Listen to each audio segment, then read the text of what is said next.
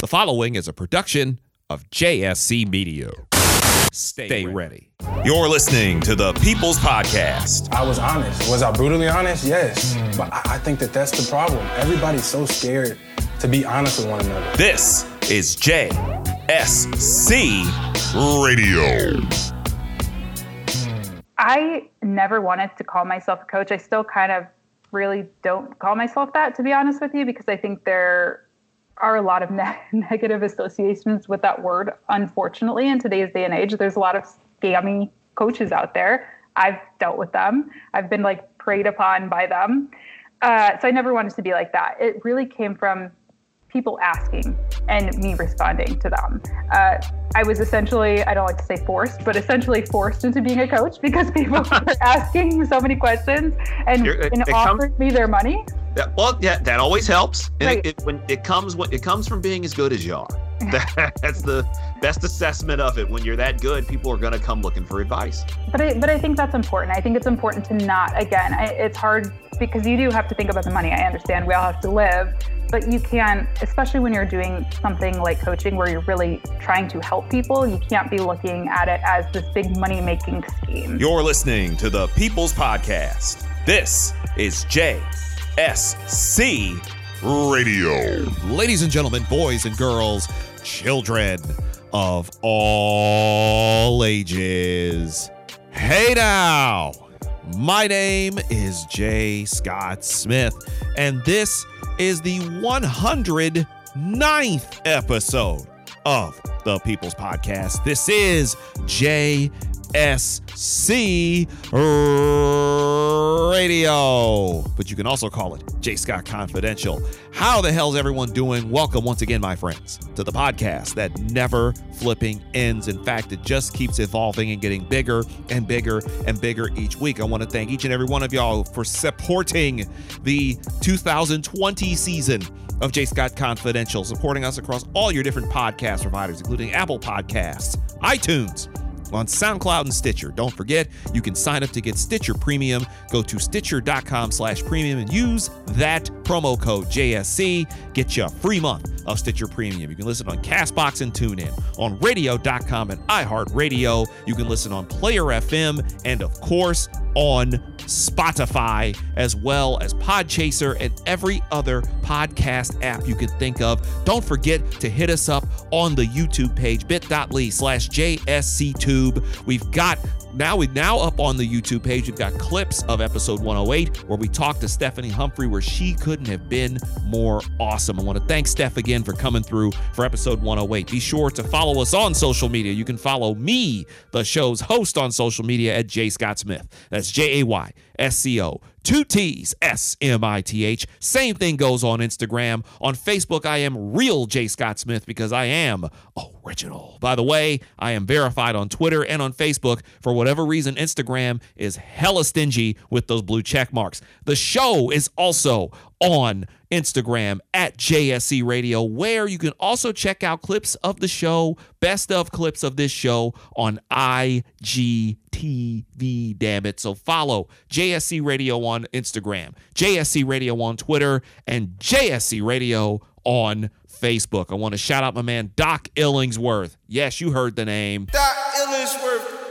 Exactly. As he's going to be out starting next month in April. He's going to be out and about on the Dusty Midwest Tour. You heard me, the Dusty Midwest Tour. He's going to be out there with Homeboy Sandman. He's going to be all over the Midwest, and I do mean all over the Midwest. This is a big deal for this dude. He's been doing the music on this show for hell, for pretty much since the beginning. For the last four years, this man has been doing it, and he's one of the best in the business in making beats. The, the tour actually starts on April 16th in Morgantown, West Virginia, near the campus of West Virginia University. It'll hit Pittsburgh, Columbus, Cincinnati, Cleveland. It'll be in Detroit at the Deluxx Fluxx. Yes, that's right in the Motor City in Chicago, Milwaukee, Green Bay. Green Bay! He's going to be out there in Green Bay, Minneapolis, Kansas City, and it ends on April 29th in St. Louis. The link to get ticket information will be in the description of this podcast as well as on the YouTube video.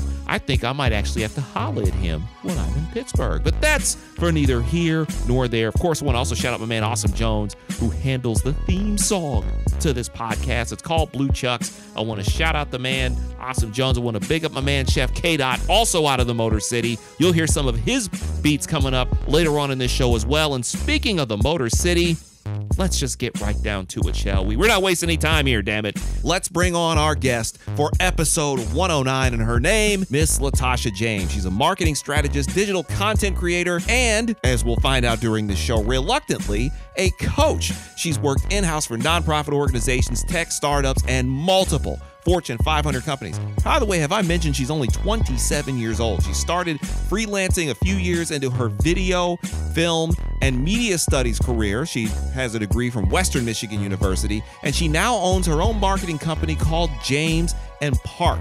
But there's so much more to her, but most importantly, she has become a force, an absolute force as an entrepreneur. And of course, right now, that company is based in the Motor City where I grew up, Detroit, Michigan. And that's where we get started. This is the 109th episode of the People's Podcast. This is J. Scott Confidential, better known as JSC Radio. And let's get down to business as we get into a conversation that I had with the one and the only awesome Latasha James. Let's get to it.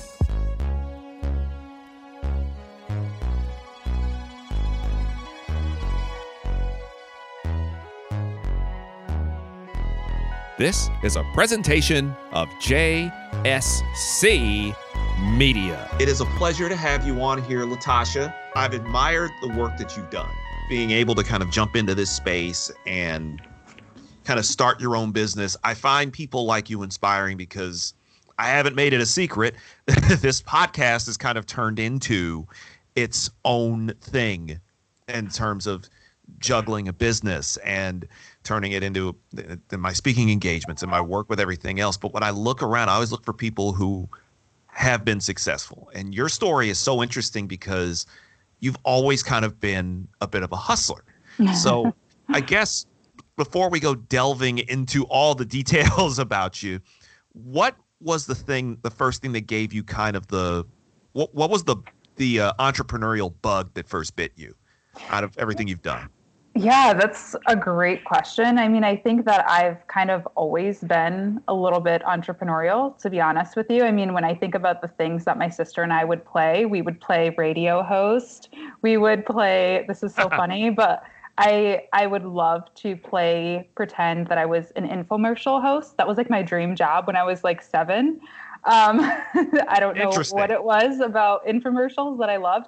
So yeah, I mean, I've always kind of toyed around with those things. I mean, I think my first real endeavor was writing. So I've kind of always had a blog. I, I mean, I started on LiveJournal and Xanga. I don't know if you can remember those. My first blog was actually on Xanga. Yeah. And for those who are kind of new to this podcast, the name J. Scott Confidential comes from the blog that I started in 2003 on Xanga, And that's nice. the one thing that endured through all this time. I guess the bloggers turned into podcasters in the last yes. 15 years. Yep. And YouTubers. Yeah. So yeah, I mean, I, I always had a live journal and a Xanga and then a blog, blog spot or blogger, whatever it was called. So yeah, definitely writing. And then that's where it kind of turned into a paid hustle is I got my first writing job on Upwork when I was in college. And it was for this education blog. It was just like, you kind of write about whatever topic you were interested in or you were studying. It was really just a super side hustle for college students, really. I was making $20 an article. So pretty much nothing. But when you're in college, it was really nice to have an extra 20 or 100 bucks every week. So yeah, that was my first paid hustle. Really was was freelance writing. Now to backtrack a little bit, you like you like me, we're both from the state of Michigan. We're both from the Midwest. You're yeah. currently in the Motor City right now working, but you weren't born in the city of Detroit. Where where were you originally born? So I was born in the Upper Peninsula of Michigan, which to non-Michiganders, they're like, "What?" Um, it's the little area of land above the the part of the state that looks like a mitten. So there's really no reason to go up there uh, ah. unless you really like snow and wildlife. I mean, it's super beautiful, but there's not a lot of people up there. There's like one college or you know one major university up there. Uh, so yeah, that's where I was born, um, out in the wilderness in the boonies. Where in the where in the UP? In Marquette, the We're only the, the only major city up there, Marquette. It's a, yeah. and yet for the- yeah for those who are kind of uninitiated you everyone knows the mitten part of michigan where detroit and ann arbor and lansing east lansing then there's that little arm that kind of hangs over that's attached to wisconsin and canada i've i've only been to the up twice Yeah. once to cover a basketball game and that was at northern michigan University. no lake superior state okay. it was lake superior state because we went to sault ste marie this shows you how long ago it was Yeah. and yeah it is nothing but wilderness it's like going into alaska Yeah. it's like it's like not even joking. I know there are like moose and bears Oh, and yeah. everything up Yeah. there. Yeah, so it's funny because so my mom was born up there as well. She's a Yooper, is what we call them.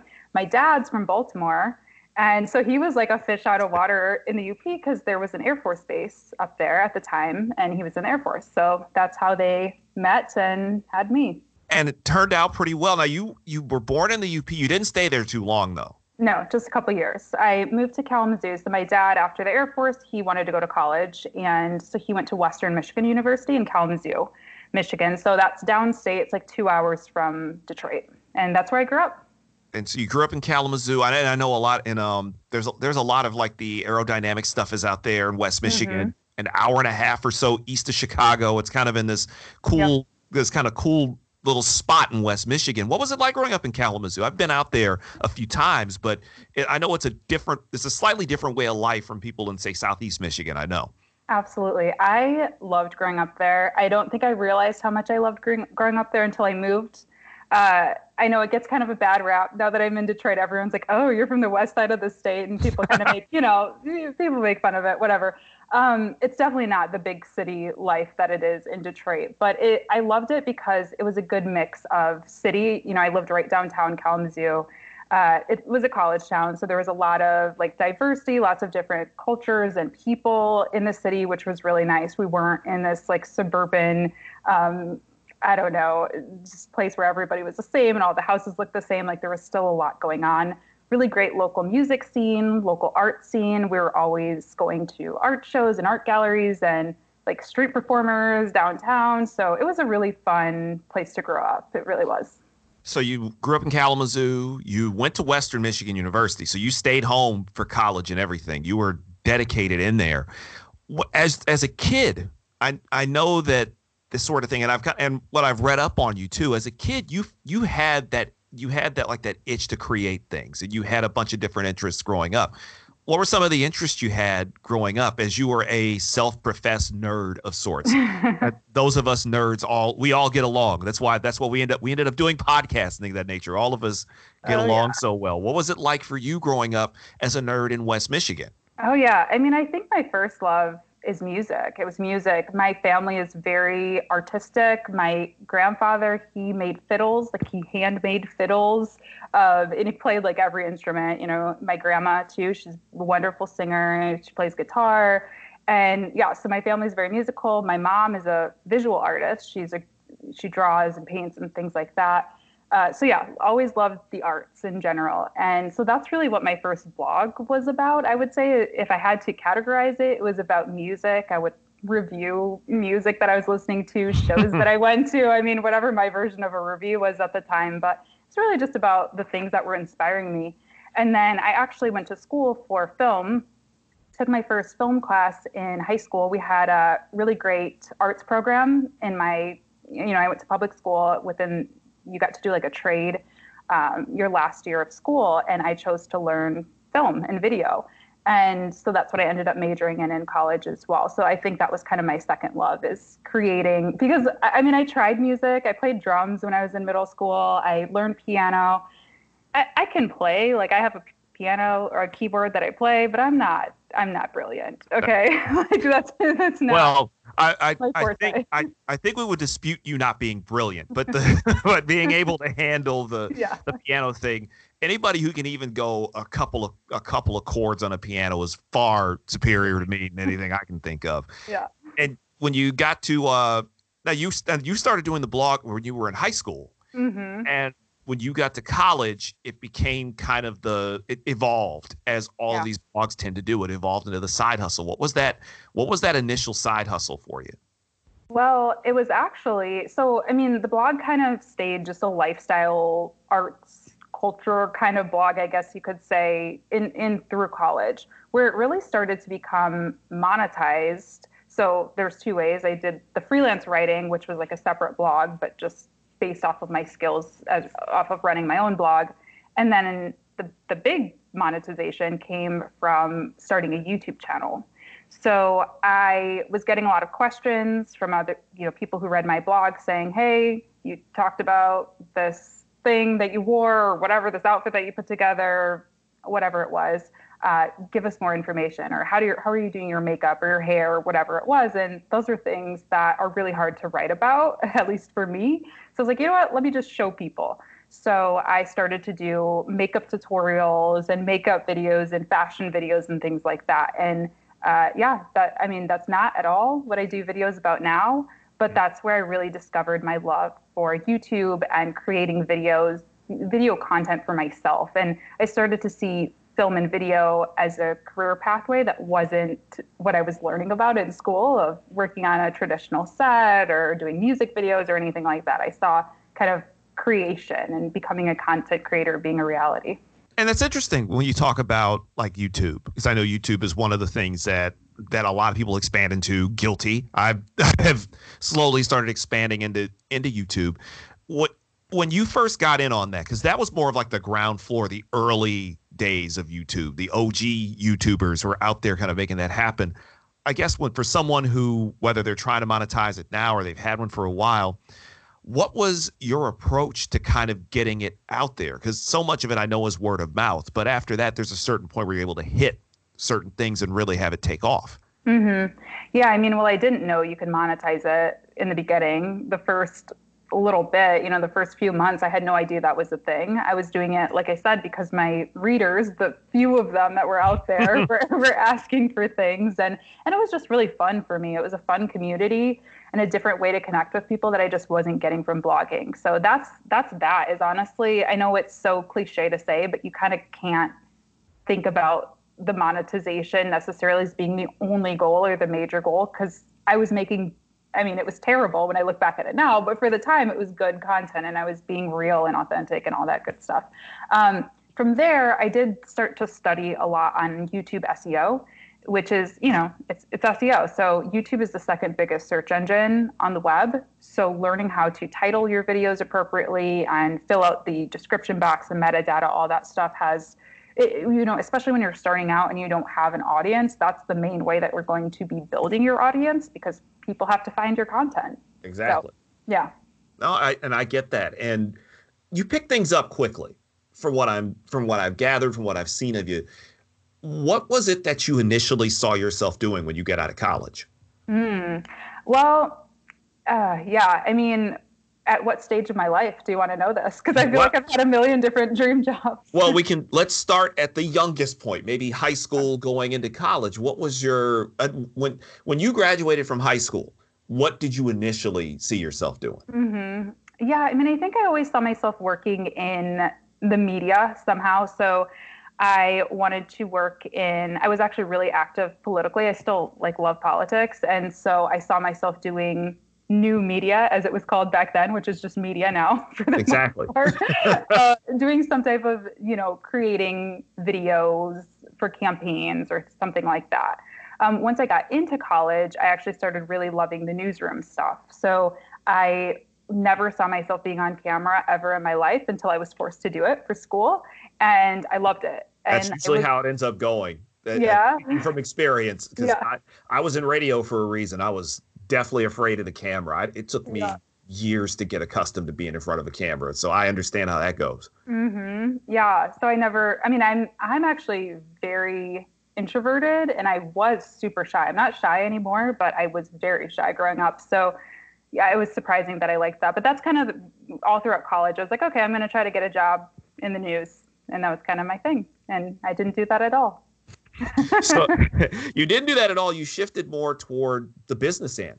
Yeah. And when you graduated from college, you went more into the corporate side of things. Yep. So what was that experience like for you and how did it lead you to the Motor City? I was freelancing all throughout college and that freelance hustle of doing the blogs that had grown throughout college too. I did like videos for local authors and just projects here and there. So I continued to do that. I had an internship as well. Once that ended, I freelanced full time for a short period of time. It was like a few months after I graduated college, but a short period of time where I was making it. I mean, I was terrified, but I was freelancing full time. I was getting by.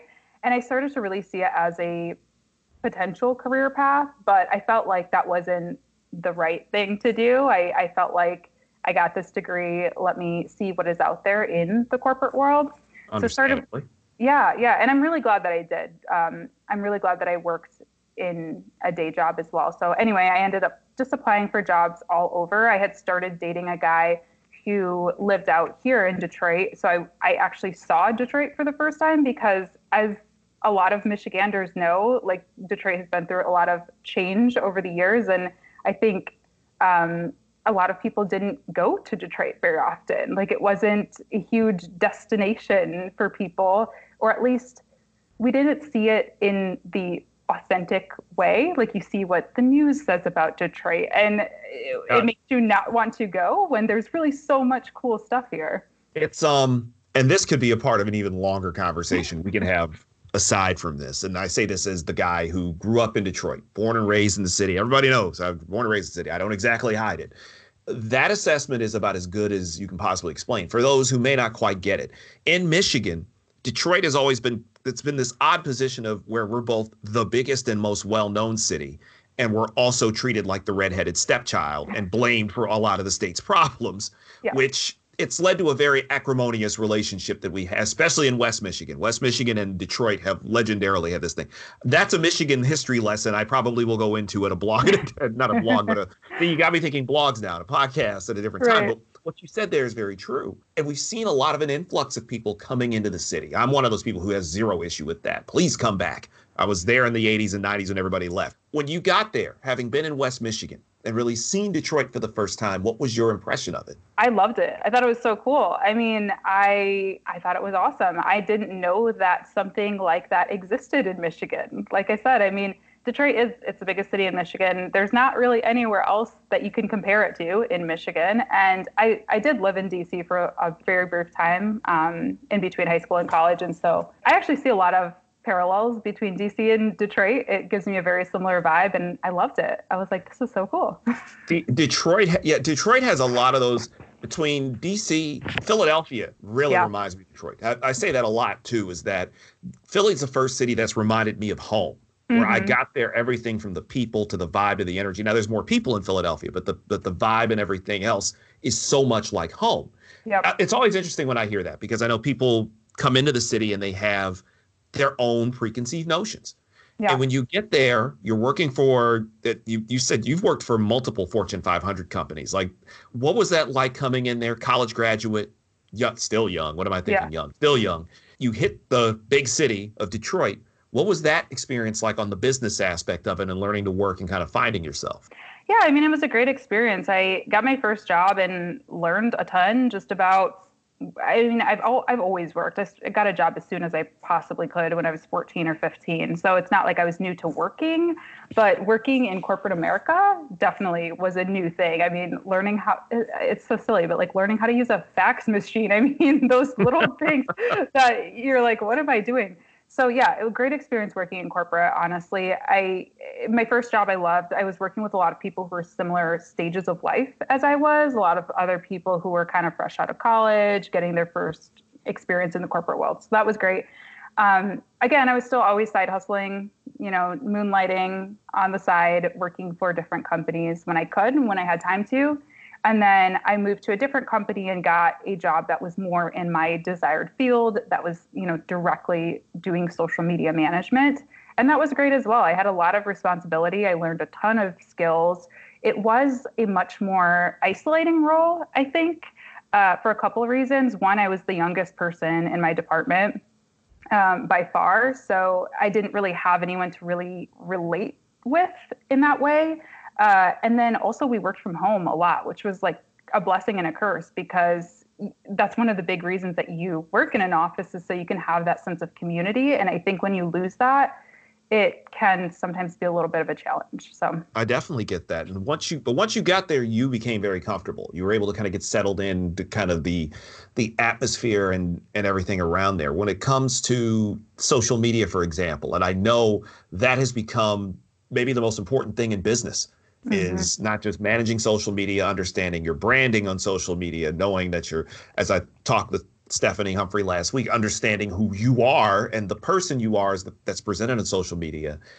Working in that aspect of it, what do you see in terms of growing businesses and the importance of really speaking as someone who's worked as a social media manager, the importance of social media from a business standpoint? We talked about the personal standpoint last episode. For the business aspect of it, how important is social media now and what can people do working in this in this side of the business that can help them get better? Yeah, I mean, it's incredibly important. It's how a large percentage of people get the majority of their information nowadays. I mean, I, I think I, I had this conversation the other day and someone was like, should I even have a Facebook page anymore? Because the organic reach is dead. It's it's hard for people to see you. And I kind of equated Facebook to the yellow the yellow pages of yesterday. Uh, it's if I can't find something on Facebook or Instagram, I'm not going to purchase from them nine mm. times out of ten. I mean, it's a it kind of helps validate you and tell your story and help people understand who you are. So, I I definitely am not one of those marketers who is going to say that social media is everything because the old school is still very real. And i think a lot of people make the mistake of not paying attention to the old school stuff go, taking it back to basics like having good customer service and you know having paper marketing materials and things like that still matter to some extent. But it definitely um, has a play. Sorry i don't know if you can hear that. Oh, it's, a, it's a few dogs chiming in. Oh, um, but yeah, it definitely it definitely matters, and especially when it comes to your target audience. So depending on who your target audience is, if they're young, they're millennials, Gen Z, you have to be on social for sure. But but not just them either. I mean, boomers are on social media more than ever now as well. So um, yeah, the Gen, the Gen Xers are are they, we always talk about the Gen Xers. We're kind of the ones who invented a lot of this stuff, but it's just like we're kind of stuck because I'm on that weird cusp of I'm either the oldest millennial or the youngest Gen Xer. I'm kind of sitting right on that borderline at 40 years old. Yep. And it's like, what are and it's funny. It's a good thing that you bring that up because I've always been big about demographics, understanding your audience from working in radio yep. and in podcasting. That is a thing that you brought up is getting and understanding your audience. I've sat I've sat in rooms with program directors at radio stations, and this is when I'm in my mid 20s. This is 14, 15 years ago. I'm in, I'm in there in my mid 20s, and I'm telling somebody at a particular radio station in Detroit that's geared more toward old school music. I won't put them out there on blast like that, but I said to them is that probably within the next 3 to 5 years you guys are going to have to start and maybe sooner than that you're going to have to start thinking about adding more hip hop to your content because your listener base between 25 and 54 a majority of them are 25 to 40 40 years old in 2006 i was born 1966 that means i was a teenager in the early 80s and the kind of music that i was listening to as a teenager that may fit. But right. if I'm 30 years old in 2006, when I was a teenager, that was the mid 90s, early 90s, where we're now mm-hmm. going into a lot of rap music, a lot more everything from LL Cool J, NWA's like, and I just suggested that because it's like if your audience changes, your audience is going to get younger, your music is going to skew younger. Yeah. You need to get in front of that. And I got laughed out of the room.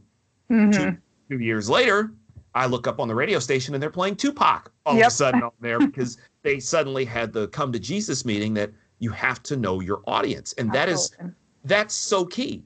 And to hear that on social media where like these days, I know TikTok has become a thing where mm-hmm. that is like the big thing. I don't get it, but I respect it because I understand that's where things are headed. Yep. You look at some of these different social media platforms. What do you feel are the most important ones? Facebook, you just mentioned, is like the yellow pages. What about ones like Instagram, Twitter, TikTok, Tumblr is still floating around out there, all these mm-hmm. different ones. What are your thoughts on those? Yeah, well, I mean, again, it depends on who your audience is. Right now, and the one that you didn't mention that I think a lot of people forget about is LinkedIn. I think LinkedIn exactly. is, yep, LinkedIn is really, uh, I think it's it's having its moment, if you will, right now for a lot of a lot of people. They've expanded a lot of their features. You can do videos on there now. It's not just the boring, stuffy, essentially a resume like it used to be. It's becoming a lot more social. So definitely if you're in any kind of B2B business where you're selling to other business owners or you know working with other business owners, networking with other business owners, LinkedIn is definitely a great place to be. Uh, so that's my personal favorite right now. I'm all about LinkedIn. Instagram as well is more of a branding play. So I think a lot of people get on Instagram and are like, okay, are, are we going to see a million sales come through tomorrow? And it, that's just not how Instagram really works. I mean, it does somewhat if you're an e-commerce brand because again, they've come out with a lot of great new features for e-commerce, shoppable posts and things like that, which you can actually buy things directly through Instagram now, which is amazing. But for most of us who have more personal brands or service based brands where you really need to kind of build up a relationship, it's more of a branding thing. So I'm letting you know who I am. And over time, we're developing this relationship. And here we are, you know? So I, no, that definitely makes sense. And LinkedIn, I've seen that become more. It's almost like being a kind of a business mixer of sorts. Yeah. Where you can get there because I've started to put some of the podcast stuff onto LinkedIn, yeah. and that gets it in front of eyes of people who are in the business and mm-hmm. can actually really show your skills. You've managed to do this, and you're navigating into a world like every business world. You deal with things when being being young, being a woman, being attractive. I know that you also have learned to deal with probably people either under underestimating your ability because of your youth or people trying to take advantage of you. I know for all the positives that you've had, what have been some of the things that you've run into that have not been good experiences or things that could have been better? And yeah, obviously we live in a in a Me Too world, in a world where a lot of a lot of dudes are dealing with reckonings for mistreating women. Yeah in public and in the boardroom. What have you run into and what have you seen in your assessment in part being in this business world? Yeah, I mean, it's a very real thing. I mean, my first Me Too moment was my first job ever when I was 15. So, 15. I mean, oh, yeah, for sure. Um, what happened at 15? Um, I was working, and I don't want to like, I've never talked about this. So, a lot of people probably can figure out who they were, who my first job was. We don't need to put the name out there. Um, but yeah, no, I was 15. I got a job in a kitchen, you know, working in a really high end kind of restaurant. And uh, my manager like slapped my butt with a like a towel or something. I don't know. Um, yeah, when I was 15. So that was like, you know, so for, it, so working experience. So you so you're welcomed, and I and please don't think I'm laughing trying to make no. a joke, make light of this. But at 15 years old, you're just basically welcomed right on in with a dude slapping oh, yeah. you slapping you on the ass with a towel like you're in a locker room. Absolutely, yeah, for sure. So yeah, I mean, I've had many moments. I, I mean, I think that was the only physical moment, to be fair. Um, but sure, I've had plenty of like weird, creepy comments over the years, and to be honest with you, that's one of the big reasons why I've always wanted to work my for myself. I am I'm a Taurus and I'm like very stubborn and very I was always taught to stand up for myself and to not take crap from anybody and like I've never I don't care if you're my boss or whoever you are, I don't accept that. Uh, so I knew that the sustainability of working for me unfortunately I'm I mean it's it's unfortunate that that is the truth for a lot of people, but I just kind of knew I didn't want to be at somebody else's mercy or at the mercy of having to bite my tongue, you know, ever. I wanted to be able to stand up for myself and just be my own boss, to be honest with you. It cuts down on a lot of the BS you have to deal with when you're the one who is signing the checks and doing everything. Mm-hmm. It's it's so wild because like I I wanted to do my own thing to get out from underneath some of the just some of the nonsense and bullshit that goes on in these companies where they talk to you in a ill sort of way or mm-hmm. where they can kind of steer a creative direction wherever they want it to go even if it's nonsensical mm-hmm. it's kind of messed up to think about one other reason that a lot of women will want to work for their own work for themselves is to avoid the creep shows in the mm-hmm. office and, oh, yeah. and sometimes the creeper in the office is the guy sitting at the biggest possible desk yeah absolutely and and I mean that's not to say that I haven't experienced things as an entrepreneur as well. I mean, you, you spoke to my age. I, I don't know. I think I have a perceived age that's younger than I am as well, which is something that I have to deal with sometimes, which isn't fair either. Like you shouldn't treat people badly because they're young, but exactly. I definitely have experienced that as well and kind of doubting my worth or doubting my expertise and things like that. So it's not to say it doesn't exist as an entrepreneur, but the thing is, I have the power as an entrepreneur to say, okay, I don't have to work with that client again, or, uh, you know, uh, we can end this contract. If if I need to walk away, I have the power and I've set myself up in a position where I can walk away from contracts and I'm not going to be worrying about, you know, again, being at somebody else's mercy. So, how, how often have you had to do that? Um, just a handful of times. Just a handful of times. Okay. yeah, I mean, it, it's, it's not very often. Typically, it's let me finish the work, and now I know I probably will not work with that person again. And that's really the unfortunate thing about her having to start her own business is that's the way she gets to avoid and not have to deal with some of these creep shows running around in these boardrooms and these offices. But as you heard, she ain't here to take nobody's shit. And if it means she'll get rid of the contract, she ain't got no problem getting rid of you because another train is coming right down the tracks. And coming up after this, speaking of tracks, before I go into this, speaking of tracks, you heard him on episode 108. My man, Chef K. Dot, always got something cooking up in the kitchen in the Motor City. He dropped a few tracks on me. Of course, got nothing but love from a man, Doc Illingsworth. But I've told y'all, if you've got music and you want to get it on this podcast, I ain't got no problem playing you. My man Chef K Dot out of the Motor City is doing just that. Coming up after this, Latasha will talk about some of her struggles she's had with mental health, plus how she's maintaining sobriety and fighting through addiction issues as well. Told y'all, it gets deep here. My man Chef K Dot will take you into the break. My name's Jay Scott Smith, and this is episode 109 of Jay Scott Confidential, better known as JSC Radio. We'll be back with more of Latasha James after this.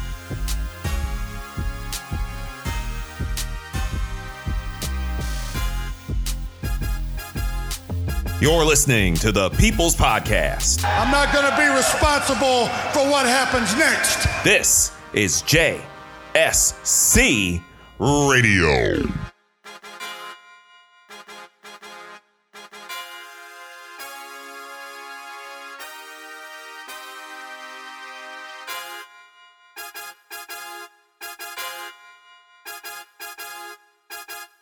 Hey now, Jay Scott Smith here. Of course, you know I am the host of JSC Radio, which you have heard on Stitcher from the very beginning. Because, in case a lot of you don't remember, Stitcher was the first major podcast platform to pick up my show. And now they want to give something back to each and every one of you listeners on Stitcher. Introducing Stitcher Premium. You can listen to some of your favorite shows ad free, mind you with Stitcher Premium for only $4.99 a month, or if you prefer, $34.99 a year. You can get access to Stitcher Originals, bonus episodes, comedy albums, and so much more. Listen to shows like The Fantasy Footballers ad free, or you can get shows like Dunk on Basketball, and of course, JSC Radio. Simply go to Stitcher.com slash premium to sign up today. That's Stitcher.com slash premium to sign up today. And when you go there, drop in the promo code JSC. We can get you one free month of Stitcher Premium. Don't ever say I ain't do nothing for y'all. Remember, it's Stitcher.com slash premium to sign up today and get one month free by dropping that promo code JSC. It's just that simple, baby. Get on Stitcher Premium right now, and you can get the best in podcasting. Man, do I love card night. You ready, boys? You got a king? Go, fish dad. Oh, come on. this is WWE superstar Titus O'Neil. It only takes a moment to make a moment. Take time to be a dad today. Learn more at 877-4DAD-411 or visit fatherhood.gov. Brought to you by the U.S. Department of Health and Human Services and the Ad Council. You're listening to the People's Podcast. You can't say F you to your granddaughter? I just did, Morty. Here's dessert. you. This is JSC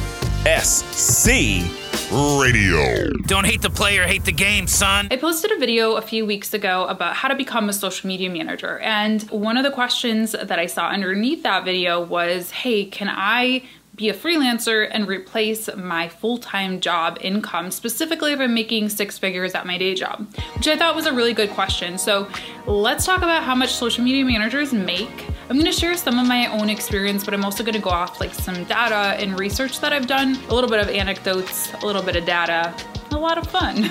okay, so I went ahead and went on Glassdoor. There's lots of other places that you can look. There's PayScale, LinkedIn has a salary estimator as well. But anyway, on Glassdoor, the average base pay for a social media manager across the United States was about $50,000. $50,000 $473. I would say that that sounds about right. That is about what my first full time social media management job paid me. But one thing to keep in mind here is location. Well, two things to keep in mind here location, and this is a salary estimator. This is for a full time in house social media management job. Now, you can see different pay rates for different reasons. Uh, in addition to location, whether you're working at an agency or you're working for a brand in house, those rates are going to be a little bit different. Whether you're at a large company, a small company, all those things are obviously going to be different. This is episode 109 of the People's Podcast. This is J. Scott Confidential, better known as JSC Radio. Welcome back. J. Scott Smith here. Want to thank y'all for supporting this show once again across all your favorite podcast providers, whether it's Apple Podcasts, iTunes, on SoundCloud or Stitcher, on Castbox or TuneIn, Radio.com, iHeartRadio, Player FM, and of course on the Spotify. Also, want to shout out all of you who've checked out the show on YouTube. That's YouTube. Remember, remember it's on YouTube, bit.ly slash JSC2. We're also on Amazon because if you are a DIY podcaster like me and you don't have the fancy studios and the equipment and all the sort of bells and whistles that a lot of podcasters have. You're trying to do this thing on the dolo for real. Hit up my Amazon page at amazon.com slash shop slash J. Scott Smith. We'll, we can get you set up and podcasting in no time. Got, we got microphones, we've got recorders, we've got laptops, we've even got Adobe Audition subscriptions on the page. You can get subscribed to Adobe Audition for as little as $20 a month. Just go to amazon.com slash shop slash JSC radio. The link's also in the description. Would greatly appreciate it if you came through and checked it out. Before we jump back into this as well, I want to shout out Brooke Thomas from episode 105. Brooke Thomas had me on her podcast controlling our narrative last week, and we were talking all about the South Carolina primaries. We were talking about how Bernie supporters need to get their heads out of their asses and stop attacking Ava DuVernay. We want uh, we talked about this crazy situation in Utah. It was really cool to be a guest for once. I want to shout out Brooke Thomas. She was on episode 105. You can go on to the YouTube page or just simply go through the archives for episode 105 and check out the conversation we had with her. And I'm shouting out Monique Judge, who was also a guest on that podcast, working on getting her on here for a future episode. So let's get back to the current episode. And that's our conversation with Latasha James. We'll pick things up as she talks about a situation that she ran into that really caused a tailspin in her life she went through some serious mental health struggles in the midst of building her young career and thinking about getting into the business. Let's head back into this conversation. I'm J. Scott Smith, and this is the 109th episode of the People's Podcast. This is J. Scott Confidential, and we continue our conversation with Latasha James. This is a presentation of JSC Media. What was it that, and I and I've read this about you, and I and I would love for you to kind of expand upon it. You mentioned that a few years in, you experienced a tragedy and had an issue with your mental health. Mm-hmm. And mental health is such an important it's a major subject these days because so many people are dealing with mental health issues. I have my issues with depression and anxiety that I'm not ashamed ashamed of talking about at all. And mm-hmm. you mentioned you've had a few things that happened to you with whatever detail you choose to go into. Mm-hmm. What occurred and yeah. how were you able to come through out come through that on the other side? Yeah i mean i've always had some struggles as well with anxiety and depression as well. Um, also had some struggles with uh, alcoholism. My, my father was a lifelong addict and i definitely inherited his disease. I've been sober for four years. Uh, so uh, by choice i kind of like self-intervened. It was like latasha you're out of control. And so yeah i definitely struggled with that when i was younger and has always kind of been you know that's something that you never you never get over. You're not suddenly not you you know just totally okay. Um, so yeah that was definitely a thing but i guess the major triggering incident for me was when my my father actually passed away and my father he was homeless. He was a lifelong addict alcoholic. Um, and yeah it was really tragic. He was 51 when he died so and he died in like the most tragic way that you could think of for a homeless person to die, which was outside alone on the day after Christmas. Wow. Um, yeah, so it was it was pretty rough, um, and I think it just really forced me to. I mean, it, well, it sent me into a ma- major depressive episode, and I had major anxiety, like the worst I've ever experienced, just having panic attacks all the time and anxiety-induced headaches all the time, and it, I was pretty much couldn't work.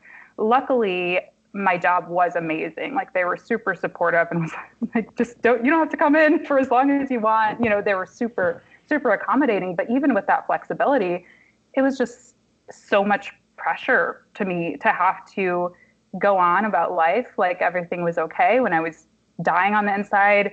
And uh, I, I felt like I couldn't really get a grip, get a grip on my own mental health because I had all these deadlines going on and all these obligations to other people. I couldn't even make appointments. Like I had health insurance and I didn't even have time to use the health insurance and go see a therapist, go see a doctor. Uh, so, so yeah, I mean, that's kind of what made me, in addition to just the mental health, the physical health, all the stuff that was going on with that, I also just realized life is really damn short. My dad was 51. And granted, he lives a lifestyle that luckily I do not live. God willing, I will live much longer than that. But even still, like, oh my gosh, life is so short, you know? Like, I can't go another day feeling like I am not doing what I feel like I'm meant to do, or at least giving it a shot.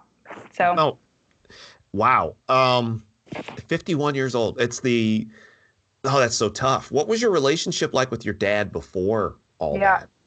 Yeah. I mean, it was, it was not, um, it was distant, I guess you could say. I mean, it's very hard. I'm sure we all have, know and love somebody who has dealt with addiction, unfortunately, and it's very hard to have a con- consistent relationship with someone like that. So, my dad and I loved each other very much. I never doubted that, but he was very, very ill. So, he, you know, he, my mom and him split up when I was about seven.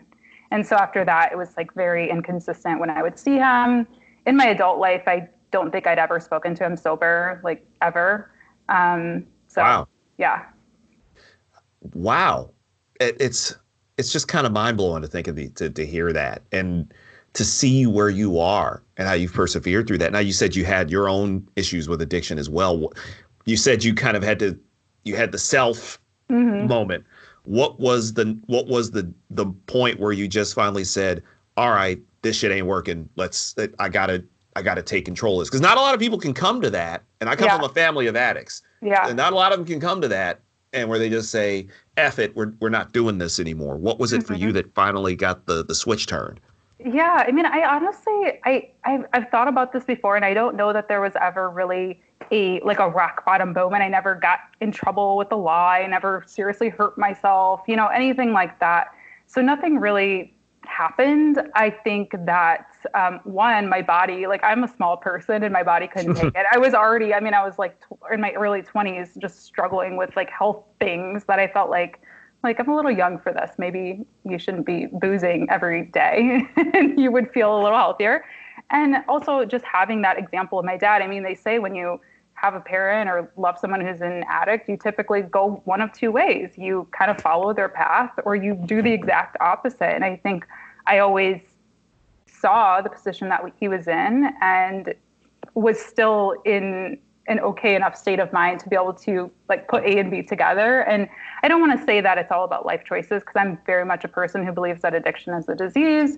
It's, you know, it is there there are certain parts of it that are um, biological, I guess you could say, and hereditary.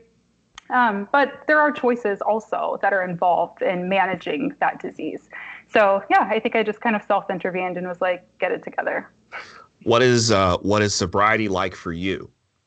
I love it. I I mean honestly, and I and I don't like to push this on anybody. I'm not like yeah, straight edge for life or anything like that. But um, I when people ask me about success, business, whatever, honestly, I, for me personally, and what I, where I came from, I definitely wouldn't have been as successful if I was still drinking. But even addiction aside, even if I was just a normal person who could handle a few drinks once a week or whatever it was, I don't think I would be where I was without you know, while doing that because I remember what it's like to wake up and have a hangover and not want to write a, a, blog post or record a podcast interview or be on site for a client.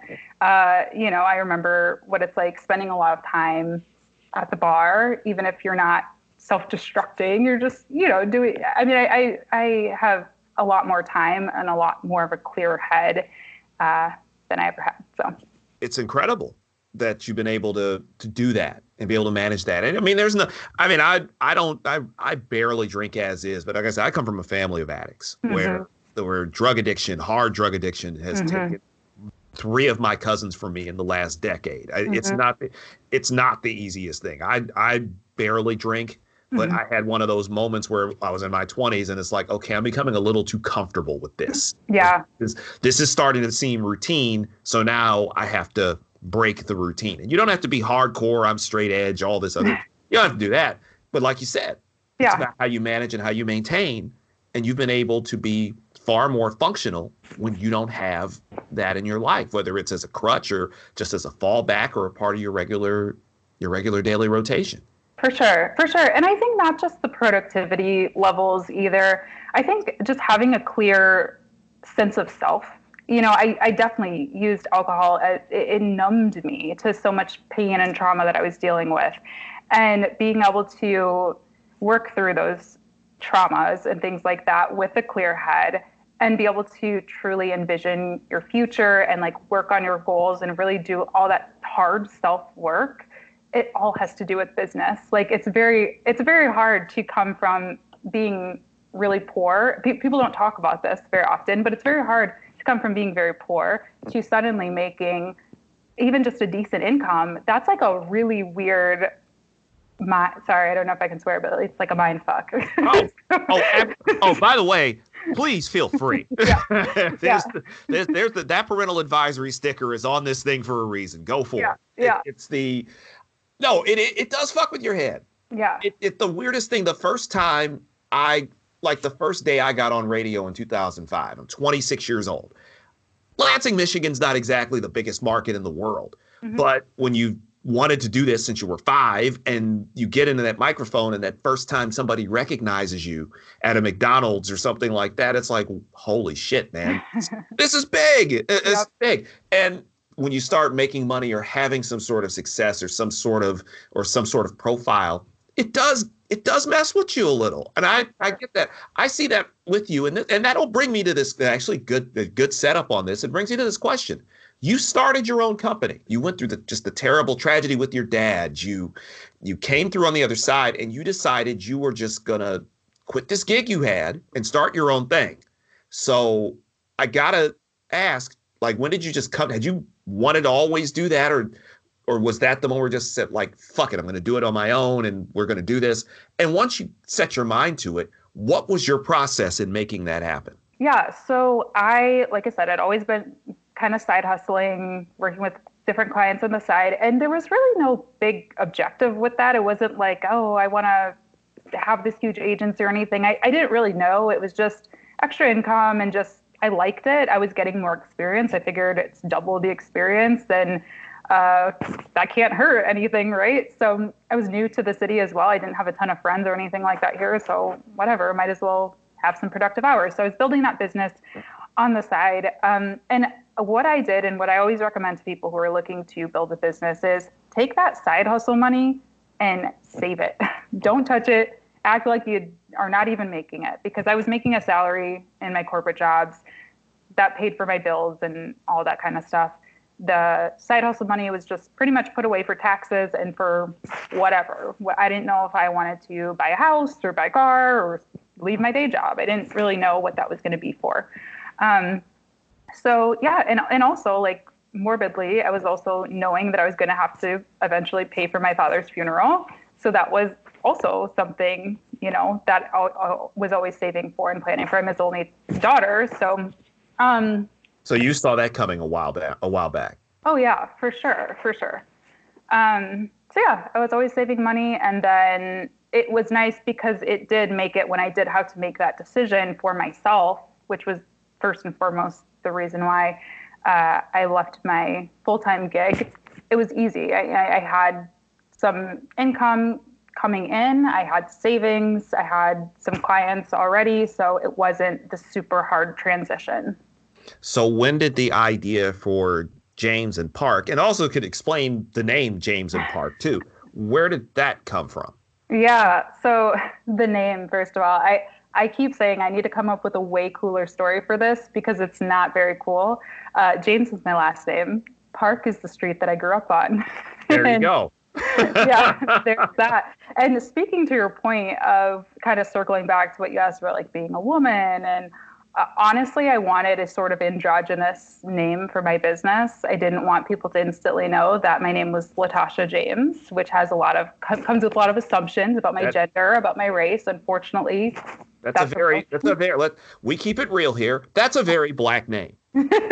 It is. Thank you. Thank you. it's, a very, it's, a, it's, a very, black name. It's obvious that you're a black woman when I see a name like that. It's like yeah. I, I, say this as a guy who's who spent his life as Jason Scott Smith. I'm not not pulling the third wall back. That's that the J Scott Smith. That's my actual name shortened up. And I've always had a a racially ambiguous name. Yeah. You with the very it's a very smart because i'm thinking like who is the park? Is there a partner in this? Is there like a korean guy or somebody there? It's like a like a tag team partner or something like that. But no yeah. it's and that's that you know what? I'll i'll come back to that.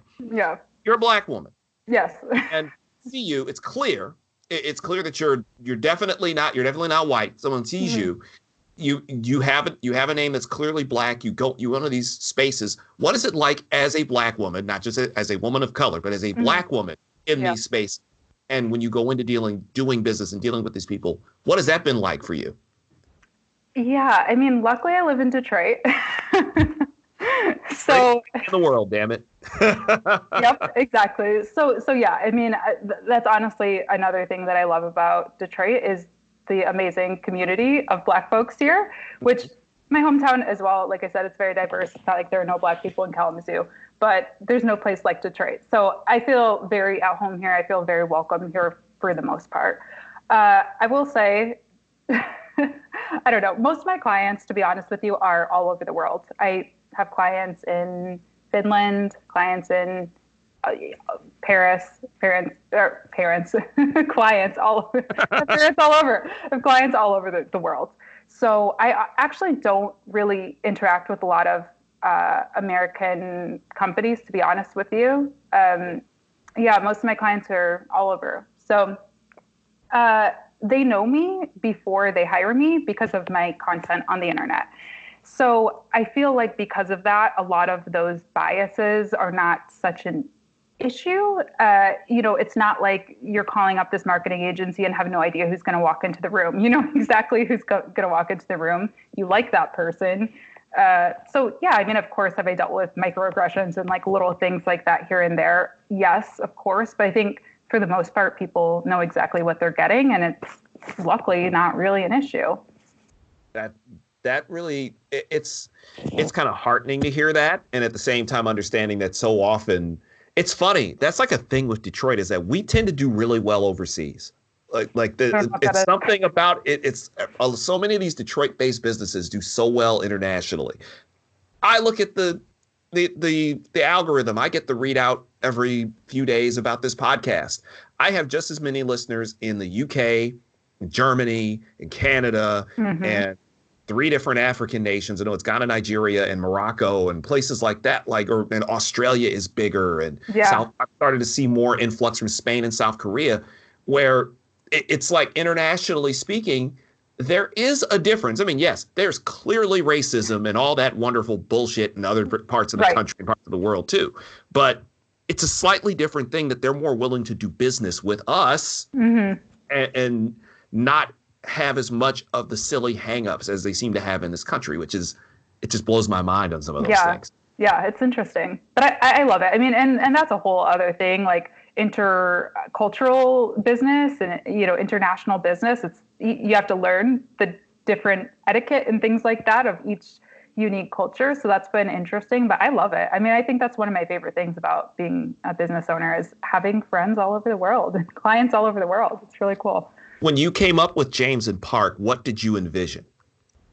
Yeah, I I just envisioned a marketing agency, to be honest with you. Just a, I always wanted to keep my business really small. Um, I was doing social media marketing and community management for the most part. So that's why what I envisioned it being. What I do now is actually a lot more video stuff than I ever imagined. I would say that's the majority of my business now is doing video, uh, video work. So it has changed a little bit, but yeah, I mean, I, I, I, to be honest with you, I don't know that I ever envisioned like, you know, this huge company that I wanted to sell or anything like that. I didn't really know. I just wanted to continue working with clients and potentially scale a little bit. When it comes to video, what do you feel what do you feel that people may get wrong about video? Because video is a space that is becoming very common. I mean, mm-hmm. what in, in, in the news media, for example, a lot of these newspapers, there was this brief amount of time for about two or three years where everybody was we're pivoting to video, and they fire a bunch of news writers, and then realize that they're just bringing in a bunch of video people who don't know fuck all about news. And now they have to go back and get the newspaper writers back in. And radio stations even are doing this for their web content. We're constantly mm-hmm. Pumping web content out. This is a podcast that ostensibly I had to promote more so on Instagram. So I had to come up with ways of dealing with video. What are some of the what are some of the things that people might be getting wrong in terms mm-hmm. of going to video for either just terms of creating content, whether it's their primary content, supplemental content, things of that nature. What do you think people are doing right and doing wrong on these things? Yeah, well, I think one one really very common thing that I see is people spending way and, and maybe this hurts me, but I'm just gonna be honest, people spending way too much on video, at least in the beginning, because I've seen companies spend twenty thousand dollars on one video and stick it on their website and call it a day. And that what did that really do for you? There was no plan, there was no holistic plan for that. There was no uh, money put towards budget like ads to actually get it out there into the world.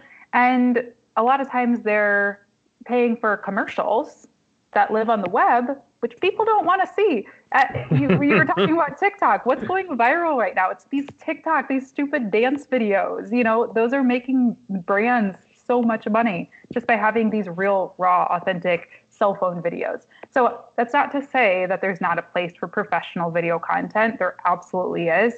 But investing in one twenty thousand dollar video and sticking it on Facebook or Instagram or whatever is not it's not the way to do it. And I see a lot of especially bigger companies make that mistake and then they they're like, oh well that that video cost us a bunch of money. It didn't perform, didn't do anything for us. So screw video onto the next kind of shiny object. Onto the next thing. Just yeah. as if, if we don't immediately, I'll use a sports analogy. If it doesn't instantly hit a home run, then yep. F it, send them down, we'll do something different. And that's that's not how this works mm-hmm. at all. Mm-hmm. Yeah, absolutely. So I think just testing video first. Honestly, I'm I teach workshops on this all the time of whip out your cell phone right now and make a video. You can do it. You don't have to be perfect. that, that's what people want to see a lot of the time. Scale, you know, test that out, see how it performs, see what questions people have for you and then scale from there. Okay, if people are liking that quick little cell phone video, then imagine what will happen if you add a professional camera and maybe somebody, a strategist like me, or somebody who knows what they're doing to help you kind of get a little bit more life out of it. So scale slowly. And if you're someone in the podcast space and you have your podcast, the mm-hmm. Freelance Friday podcast, for people in the podcast space like us, what can be done to better make more of this? I'm I know IGTV has become a thing. Yeah. And by the way, for those listening, yes, this will show up on IGTV. The way I, you you seen if you've seen my videos, I just take the audio and put still photos and video clips and yep. run those because yep. I and, and Stephanie talked about it with us last week. Is that the attention span of people is it, that that's a tricky thing too that you can't just mm-hmm. have these 20 30 40 minute videos unless you're like a gamer or something you can't do these 20 or 30 or 40 minute videos how do people in the podcast space make the most of the video game and the video aspects? Yeah, I think that's a great point about attention span, especially on a platform like Instagram. People are just scrolling by, they don't want to watch an entire podcast episode. You're right. But I do think a really kind of low hanging fruit thing that a lot of podcasters can do is just set up, if you're doing a solo episode, just set up a camera while you're recording put it on YouTube. YouTube is a different type of platform uh, from Instagram in that long form content does work on YouTube. And YouTube, as we mentioned, is also a search engine. So, yeah, you might get five views on your first video the first time around, but you'll notice if you check back a year later, you're probably going to have a lot more. Or, you know, a year down the line and pe- your channel starts to kind of pop off, people are going to come back to your older content. So it's a content repository, it's a search engine. So I definitely, that's a really easy thing for people to do. Just set up a quick camera, record while you're podcasting. And then I agree, it's about distribution from there. You know, using those snippets on different channels, on Instagram, on LinkedIn, on the places where your ideal, uh, where your ideal audience is going to be. Also, I think we don't do enough behind the scenes kind of stuff like uh, you know while you're prepping to set up for this interview sharing like hey this is who i'm going to be interviewing today on on your instagram stories uh, putting a question sticker over it and saying what questions do you have for this person? Or you know being interactive with your audience as well and sharing some kind of behind the scenes stuff is a great way to make the most of video too. What has it been like for you in the podcast space? It's been good. I mean so this is a, a question i often get or uh, an answer I usually give rather is I don't check my numbers on podcasting, so I really can't speak to it from that way. I started my podcast and it was like I need something that I do not need to obsess over and uh, be competitive about. So podcasting, I wanted to be a resource for the community and I wanted to have fun with it. So I don't look at my metrics. I have no idea how many downloads I get. I don't monetize my show uh, I just uh, I love it because of that. I think it's like still very pure for me, and it's not all about this big money making thing. You're not just trying to simply drive drive up revenue with just this one because you've got so many other things. Yeah, yeah, and and with that said, no, I don't monetize my podcast. Like I don't sell ad space or anything on it, but it definitely has helped me increase my company's revenue by far. I mean, I grew my coaching business really from the podcast. I mean, I would say a good majority of my coaching clients or clients who have joined like my masterminds or group programs and things like that, they are podcast listeners. So while I don't have actual data to back that up, you know, I have anecdotal data, I guess you could say. And so it's definitely helped grow my revenue indirectly. When it comes to coaching, what is it? What are some of the things you feel would, because there are people who want to coach and mm-hmm. work with these things. I've slowly started doing it more so helping with podcasting and storytelling and things of that nature. For those of us who, like me who are just kind of getting started, or someone listening who might be looking into doing like career coaching or things of that nature, what are some of the things that you feel have helped you and can help them be successful in terms of what they do? Mm-hmm. Yeah. So the coaching it started from I created a course. I was getting a ton of questions on my YouTube, which eventually turned into business entrepreneurship tips, things like that. I was getting a ton of questions on YouTube, really in-depth stuff like how do I, you know, get a how do I ask for a client's password and log in to their social media accounts? Like a very boring YouTube videos is what they would be.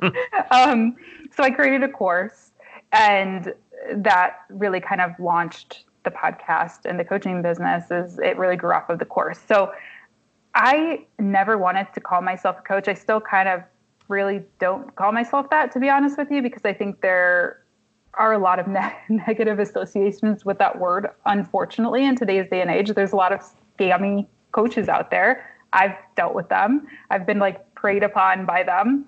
Uh, so I never wanted to be like that. It really came from people asking and me responding to them. Uh, I was essentially, I don't like to say forced, but essentially forced into being a coach because people were asking so many questions and, and offering comes, me their money. That, well, yeah, that always helps. And right. it, it, when it comes, when it comes from being as good as you are.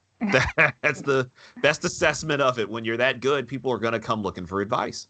Yeah, but I, but I think that's important. I think it's important to not. Again, I, it's hard because you do have to think about the money. I understand we all have to live, but you can especially when you're doing something like coaching where you're really trying to help people you can't be looking at it as this big money making scheme. You have to really start by helping people first. And if you're a genuine person who they're seeing results from you for free or from a really low priced you know $55 course imagine what you're going to do if they get direct access to you for three months you know, and that's kind of how I've always modeled my business. I don't go after a ton of people. It's all from people coming to me and wanting to work with me. That's the word of mouth. Mm-hmm. That, that, sort of thing travels. That that travels in two ways. You're either really good or you're really bad, and the word's going to travel one way or the other. In your case, you're really good, and uh, it's.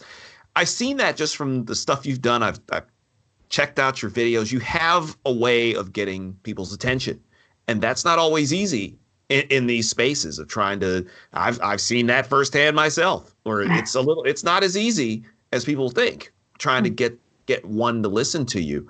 In terms of not just coaching but freelancing in general if somebody is listening to this and freelancing I got a lot of freelance journalists in my circle for example. For people who are freelancing what are what are a couple of things that as a freelancer you want to if you're going into this a what to expect and b what to, how to kind of handle some of the pitfalls that come from from the freelance life. I would say a good 80 to 90% of issues i hear about freelancers talk about could be remedied by having a contract. So so yes so have a contract for everything you do whenever you can. There are a couple people I always recommend you talk to when you decide to start freelancing, and one of them is an accountant, one of them is a lawyer. Just setting up time, it doesn't have to cost you hundreds and thousands of dollars. You can set aside a time, you know, an hour with a lawyer to look over a contract that you have or just get a feel for what you're doing uh, because that will help you so much. I have, knock on wood, never not gotten paid. I've I've not gotten paid for a long time, you know, months later than I should have, but I've always gotten my money because I've always been, had a contract. You've never been fully stiffed. It's just yeah. that they took their sweet ass time, time, getting to you. It's yeah. the it, it's the I I've had to chase a few people about invoices before as freelance writer. I I I'll be honest with you. I despised freelance life because of the lack of control of my money when they paid you it was great but you just never knew it was coming. And some of that unfortunately is just the company and how they how they act. If someone is coming slow with with their money with your money how how have you handled that before? Yeah so it's about being persistent. I will send well one i use an invoicing system. It's called wave. It's free to use. It's great. Uh, and you can actually schedule reminders to go out three days after it's due seven days after it's due whatever however you know whatever frequency you want. And i keep them going. You can also do manual ones too. So if you want to send one every day you can. Uh, so yeah i'm not shy about being consistent or you know yeah consistent with asking for my money. I also you know i don't want to i i always hate when freelancers talk about this about clients like they're these scary, evil people or something because I'm so grateful for the clients I work with and I want my clients to be satisfied as well. So if there's maybe a reason that you know, I, I like to have a conversation with them. If there's a reason that they weren't satisfied with the work or obviously they still have to pay me, but maybe well, I can fix something. Maybe I can go back and redo something or you know, if there's some miscommunication there, whatever it is, I also like to be a human first. So I will reach out to my clients as well personally, just being there, being supportive, coming at, at them like a business owner um, and just trying to get a feel for where they're at. Also, you know, I work with, especially in my coaching business, I work with a lot of people who are building new businesses and who are, you know, maybe kind of struggling to get by themselves. So I don't ever want them to feel like they can't come to me if they're they're dealing with a client who paid them late. Just tell me, like, just give me a heads up. Communication solves so many problems. So I, I never want it to be like this aggressive, you know, thing that they can't talk to me. So, amidst everything else you do, how do you manage to kind of keep yourself somewhat together when you're not always on business? There's got to be points where you just kind of need time to decompress and step away from all this. How does someone as driven as you decompress? Hmm. Yeah. Well, this year, my motto is fun, have more fun. I've really been trying to do that because I, I think I've really struggled, and, and I think we all do. I, I mean, struggle with work life balance. Like, what is that in today's day and age? Uh, but I've definitely struggled with it a lot in the past. And this year, I've just really been forcing myself to have fun. So, just setting little routines whether it's okay friday night is movie night and we're going to watch a movie whether i have a pile of work to do or not this is what we're doing Or one of my best friends and I, he also is a freelancer. We co work together once a week. So we at least even if we're working, we at least spend time with one another. Um, I force myself to go out and just like enjoy the little things. Go out and get lunch by myself, or go outside. A, a novel concept, I know. oh, oh, that's overrated. Outdoors. Yeah. So I, re- I really, you really have to schedule it in, though. I mean, I, that's how I am, at least, because if I don't put it down on my calendar, if I don't have these kind of commitments to myself or to other people, I won't do it. So having those little t- bits of time in your week or in your day really add up. And then, of course, the bigger things like traveling. I love to travel. Uh, that's one of my favorite ways to just literally get away from it all. Um, it. But obviously, that doesn't happen all the time. So, yeah, doing what you can in the day to day. So I guess my, my, last question is: We've been at this for almost an hour, which is kind of hard to believe. It just it's flown by. There's a star tattoo I notice you have. Oh my gosh, yeah. what is there like a meaning behind that, or is oh. it you did when you were younger? Well, well, what is the meaning of the star? Uh, uh, that that thing. No, so so I I have multiple tattoos. Um, I wanted to get a tattoo for every place that I lived. So my first tattoo is actually on my back. It's the DC state flag or the DC flag. They're not a state. They're not a state. No, no rep- representation without ta- or taxation without representation, unfortunately, in DC. Yeah, yeah, and it actually looks pretty cool. Um, yeah, the star in my hand is supposed to be Kalamazoo, my hometown. So if you're not from Michigan, again, it's a it's a mitten, and the star is approximately where Kalamazoo would be located on a map. However, this is a little bit more like Niles. I think a little bit of that stars on the Indiana border. It's like yeah, yeah. So it's okay. You know, uh, yeah. I got it when I was 18. Uh, we got the my friend got the tattoo shop to stay open late for us. It was like this very punk rock thing. Uh, really, I wouldn't say regret it, but I would have vetted the tattooer a little bit better. Also, was a Me Too moment at that tattoo shop, but we won't get into that's another one for another that's conversation for off air. yeah, yeah yeah so it was an interesting time but i mean i've thought about like should i laser this thing off? But it's a part of me now you know? It's it is what it is. And I'll, also one of my favorite freelance stories is one of my early clients emailed me after seeing me on a video and she, she started the email with i love your hand tattoo. And i was like you know what? That's how i know i'm in the right industry.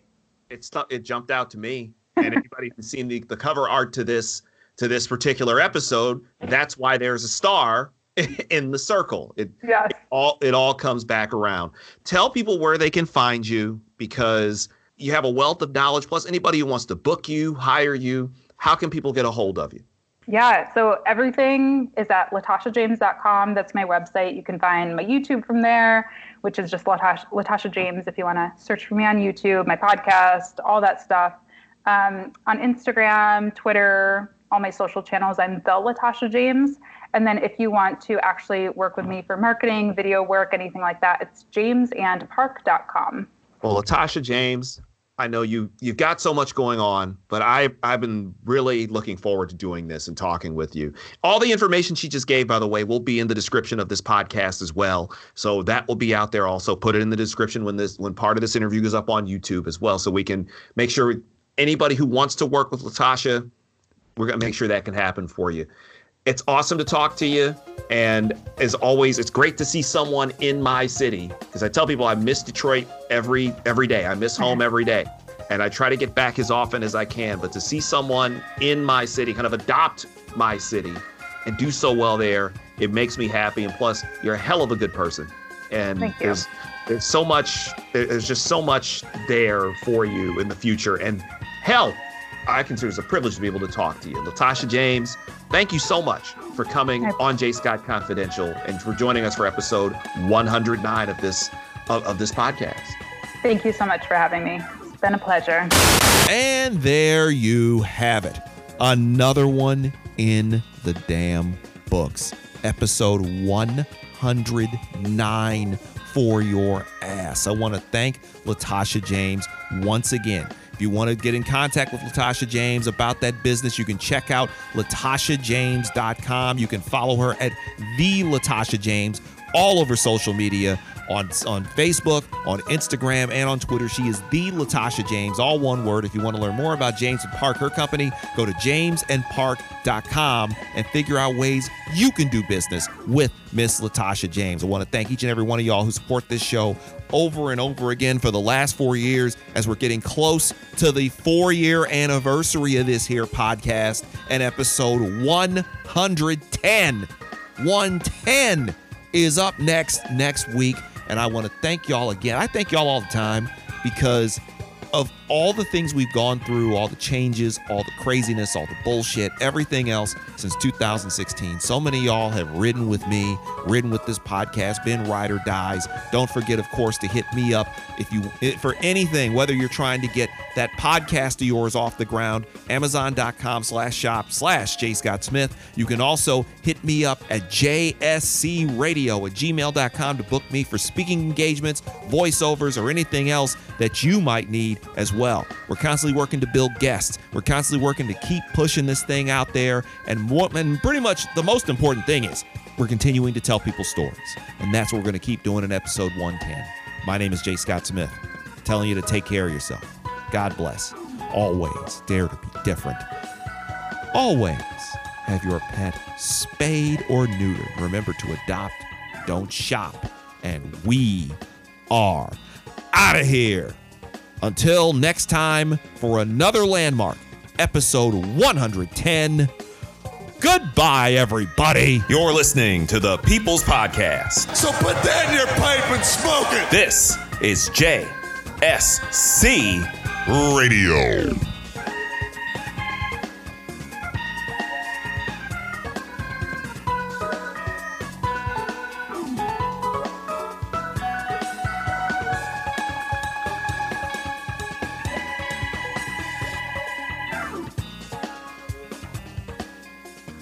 This is a presentation of JSC Media. I heard on the news about that five year old who found his uncle's gun.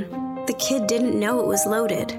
I heard on the news about that 14 year old girl who was bullied online. For like a year, she couldn't take it anymore, so she got her dad's gun from his nightstand. I heard on the news about that guy who broke into someone's house, stole a gun from the hall closet. He accidentally shot his cousin in the head. She killed herself. And later, killed the owner of the store he was trying to rob. If you own a gun, you have a full time responsibility.